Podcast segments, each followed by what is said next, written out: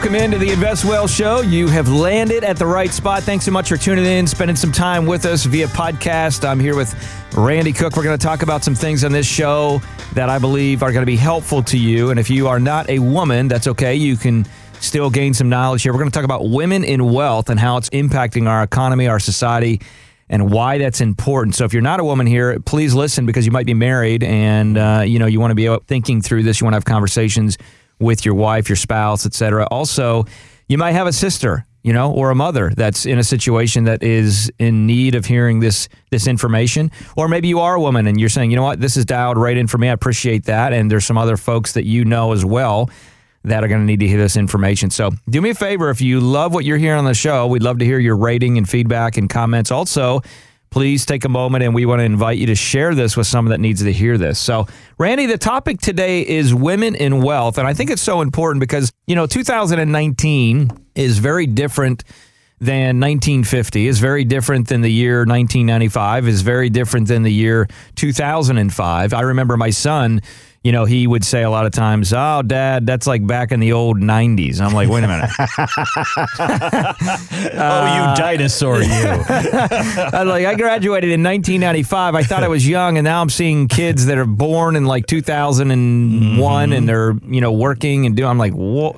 what? Uh-huh. So, so it's it's creeping up on me, is what I'm saying. All right. Well, I know that there are some things that haven't changed since the 1950s when it comes to our topic today, and the reason that we're talking about this is is a new study from a consulting group in Boston, and it says of all the industries that women deal with, financial services is the one where they are the most dissatisfied. Mm. And I thought, wow that's very strong because I think of myself at the car dealership. Yep. You know, I feel completely out of the know. If the guy looks at me and says, You need this to be fixed and it's going to cost this much, I just nod and say, Okay. And I think that women find that in a number of different industries, but this is your industry, Michael. Yeah. Financial services. Why is it that women are finding this area so unsatisfactory? Well, I think the first thing is for years, this has been, uh, I hate to say it, but it's been a male dominated industry. It just has been. Like many other industries that are out there. Now it's changing. You know, I love to see the the climate change where there's a lot of women advisors in the space. I love to see the fact that, you know, women are becoming more knowledgeable than ever been before. Women are more entrepreneurial today than they've ever been. You know, some statistics here about 47% of women owned businesses. And you know basically in wealth inherited by women over the next decade is projected to be about 28 trillion. Right. Uh, it's a lot of money. And so when you think about some of these things we're saying okay you know 30, 40 years ago, there wasn't almost, you know, 50% of businesses out there owned by women. It just it wasn't the case.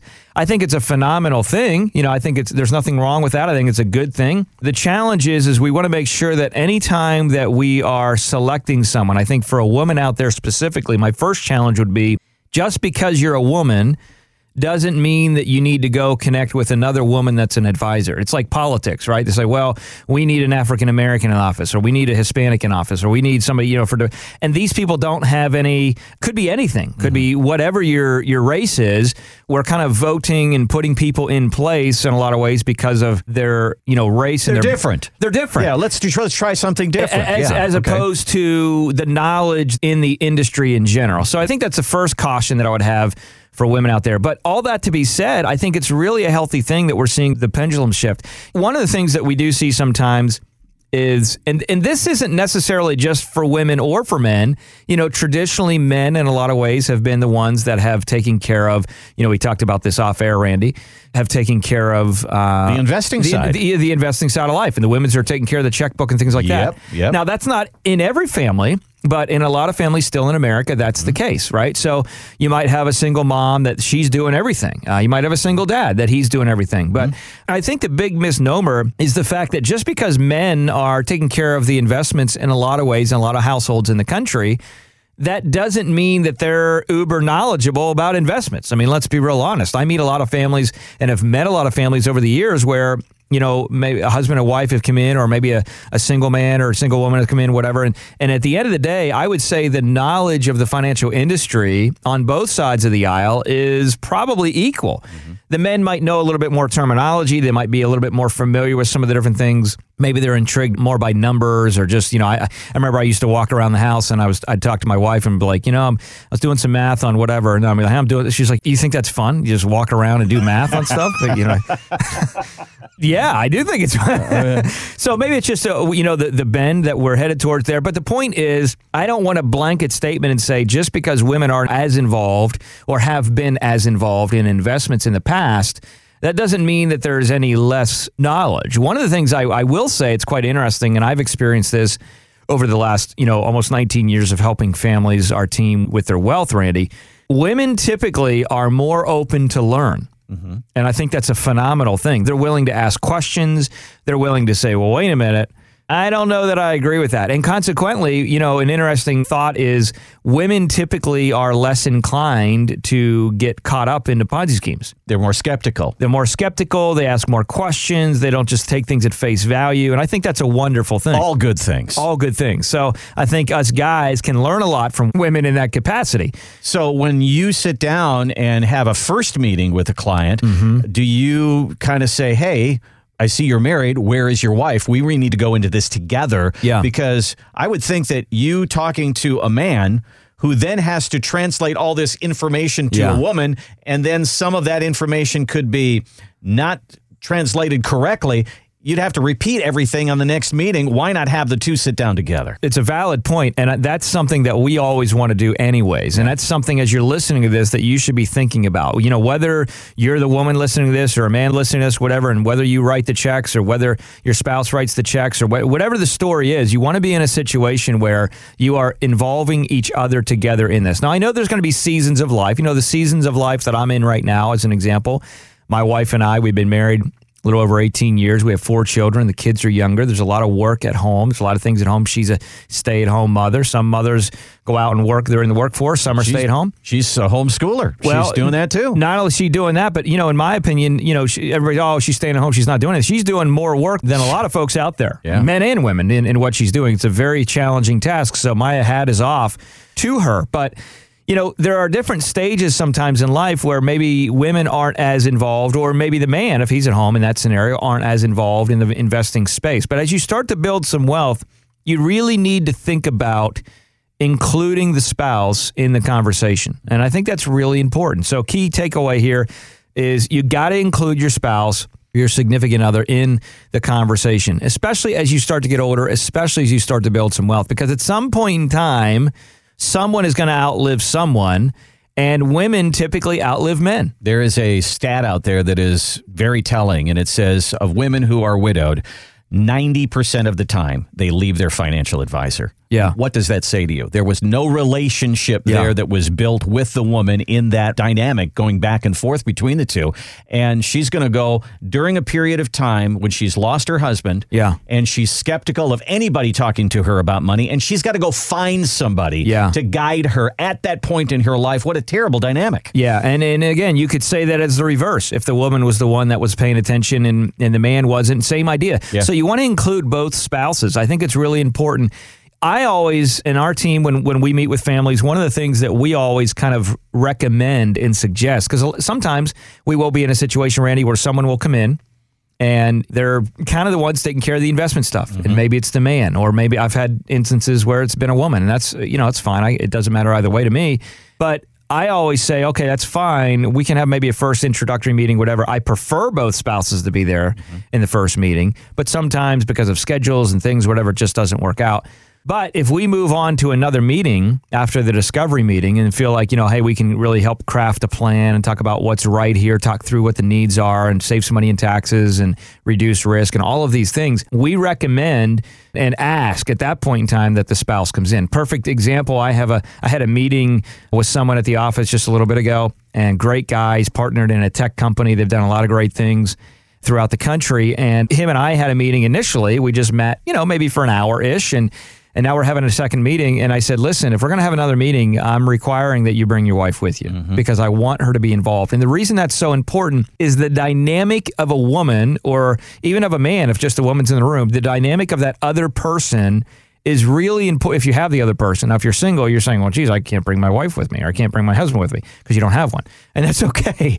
But at the end of the day, that dynamic of that other person that is less inclined to maybe be interested in financial things, if you're working with the right kind of firm, and this is a key point as well, if you're working with the right kind of financial firm, they will do a good job of clearly explaining what is available in the investment space today. So you use that literally as a strength in the meeting. If yeah. somebody doesn't understand everything, let's use that yeah. to make sure everybody understands. That's exactly right. And that, again, that's on the firms, right? Mm-hmm. That's on the financial folks out there to say, hey, listen, make sure that you continue to not just be in the industry but continue to you know lead the industry by getting better and better and better at explaining what you're doing what's available why and how in a way that those folks can easily understand it but what happens sometimes randy is as you kind of alluded to there's questions that arise that would have never come up if that other right. spouse wasn't in the room. Yeah. And so to your point, if one spouse is there going home and talking to the other spouse about, hey, we had a conversation, this is what they said, da da da da da. And now all of a sudden they're like, well, what about this? The spouse that wasn't there. Mm-hmm. Uh, I don't know about that. And then they got to go back. Now you're playing ping pong. Yep. You're going back and forth and back and forth. And really, it's something where you got to have that joint conversation. So it's really important. There's another stat out there that says that 90% of women will at one point be in charge of all of the finances, not just the day to day, but also yeah. the investing as well, yeah. as men tend to die first. Yeah. And so there is also a horrible situation where a man passes, the woman gets now one social security check. Yeah. And she is now head of household. She goes into a higher tax bracket, yeah. and Uncle Sam hits her over the head. Yeah. And that's something that you got to prepare for. You got to know about. And how would you know about it if you weren't sitting down and talking to someone? Yeah, no, it's it's absolutely true. You got to have that conversation because the tax structure does change. Yeah. And what that means is you need to prepare in advance for those things.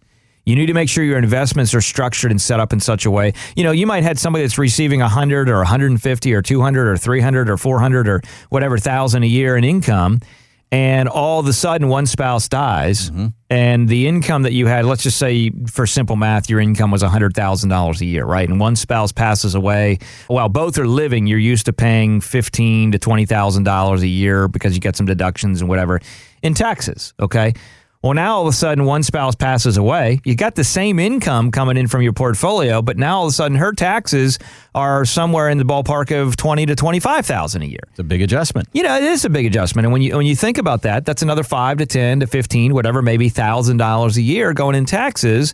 That reduces her income by another thousand to twelve hundred bucks a month. Now, you know, again, you can put that on the scale if you're making a million bucks a year or a hundred thousand, whatever the number is. The point is, things change. And so, my challenge here is for the women out there that are listening to this, for the men out there that have a woman in their life, I want to challenge you to share this with them. My challenge for the women is don't be afraid to dive in. Don't be afraid to ask questions. Don't be afraid to say, okay, you know, I want to get my hands around this and really understand well what's happening here. For the men in the room that are listening to this, I want to challenge you to bring your wife, bring your spouse along with you on the journey. Don't just, even though you may take care of things and even though there might be some instances where she kind of says, because I've experienced this, where there's been folks in the past where the you know the spouse has just kind of said, "Well, I don't really care about. He takes care of it. I don't really want to deal with it. Whatever." You need to find a creative way to engage them in the process because they're input is absolutely valuable in crafting the right kind of plan for the future. So you got questions about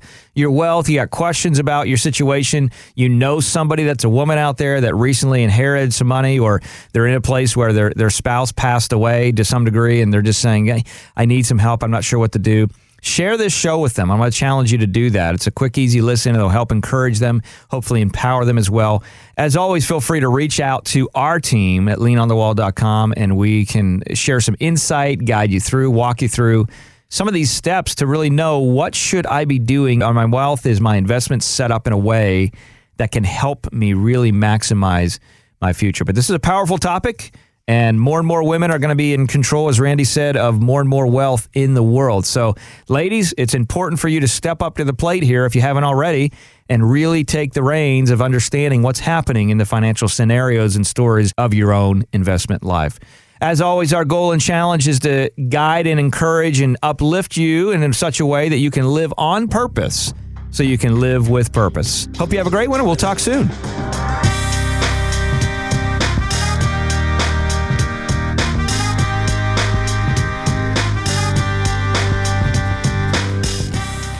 Any client experiences discussed during this show are unique to that client. They are not meant to imply or suggest you will experience the same results. By contacting us, we'll review aspects for your retirement portfolio to include suggestions about how to best utilize stocks, bonds, life insurance, annuities, and other financial products, or if changing management styles is appropriate for your specific needs and objectives. Michael Wall is an investment advisor representative of U.S. Private Wealth LLC, a registered investment advisor. Exposure to ideas and financial vehicles discussed should not be considered investment advice or recommendation to buy or sell any financial vehicle. Past is not a guarantee of future results. Investments can fluctuate and when redeemed may be worth more or less than when originally invested. Financial professionals are not licensed in all 50 states. To find out if Michael Wall is licensed in your state, please contact his office. Wall Private Wealth Inc. is not affiliated with nor endorsed by the Social Security Administration or any other government agency and does not provide legal advice. Annuity guarantees rely solely on the financial strength and claims paying ability of the issuing insurance company. By contacting us, you may be provided with information about insurance and annuity products offered through Michael Wall, NPN license number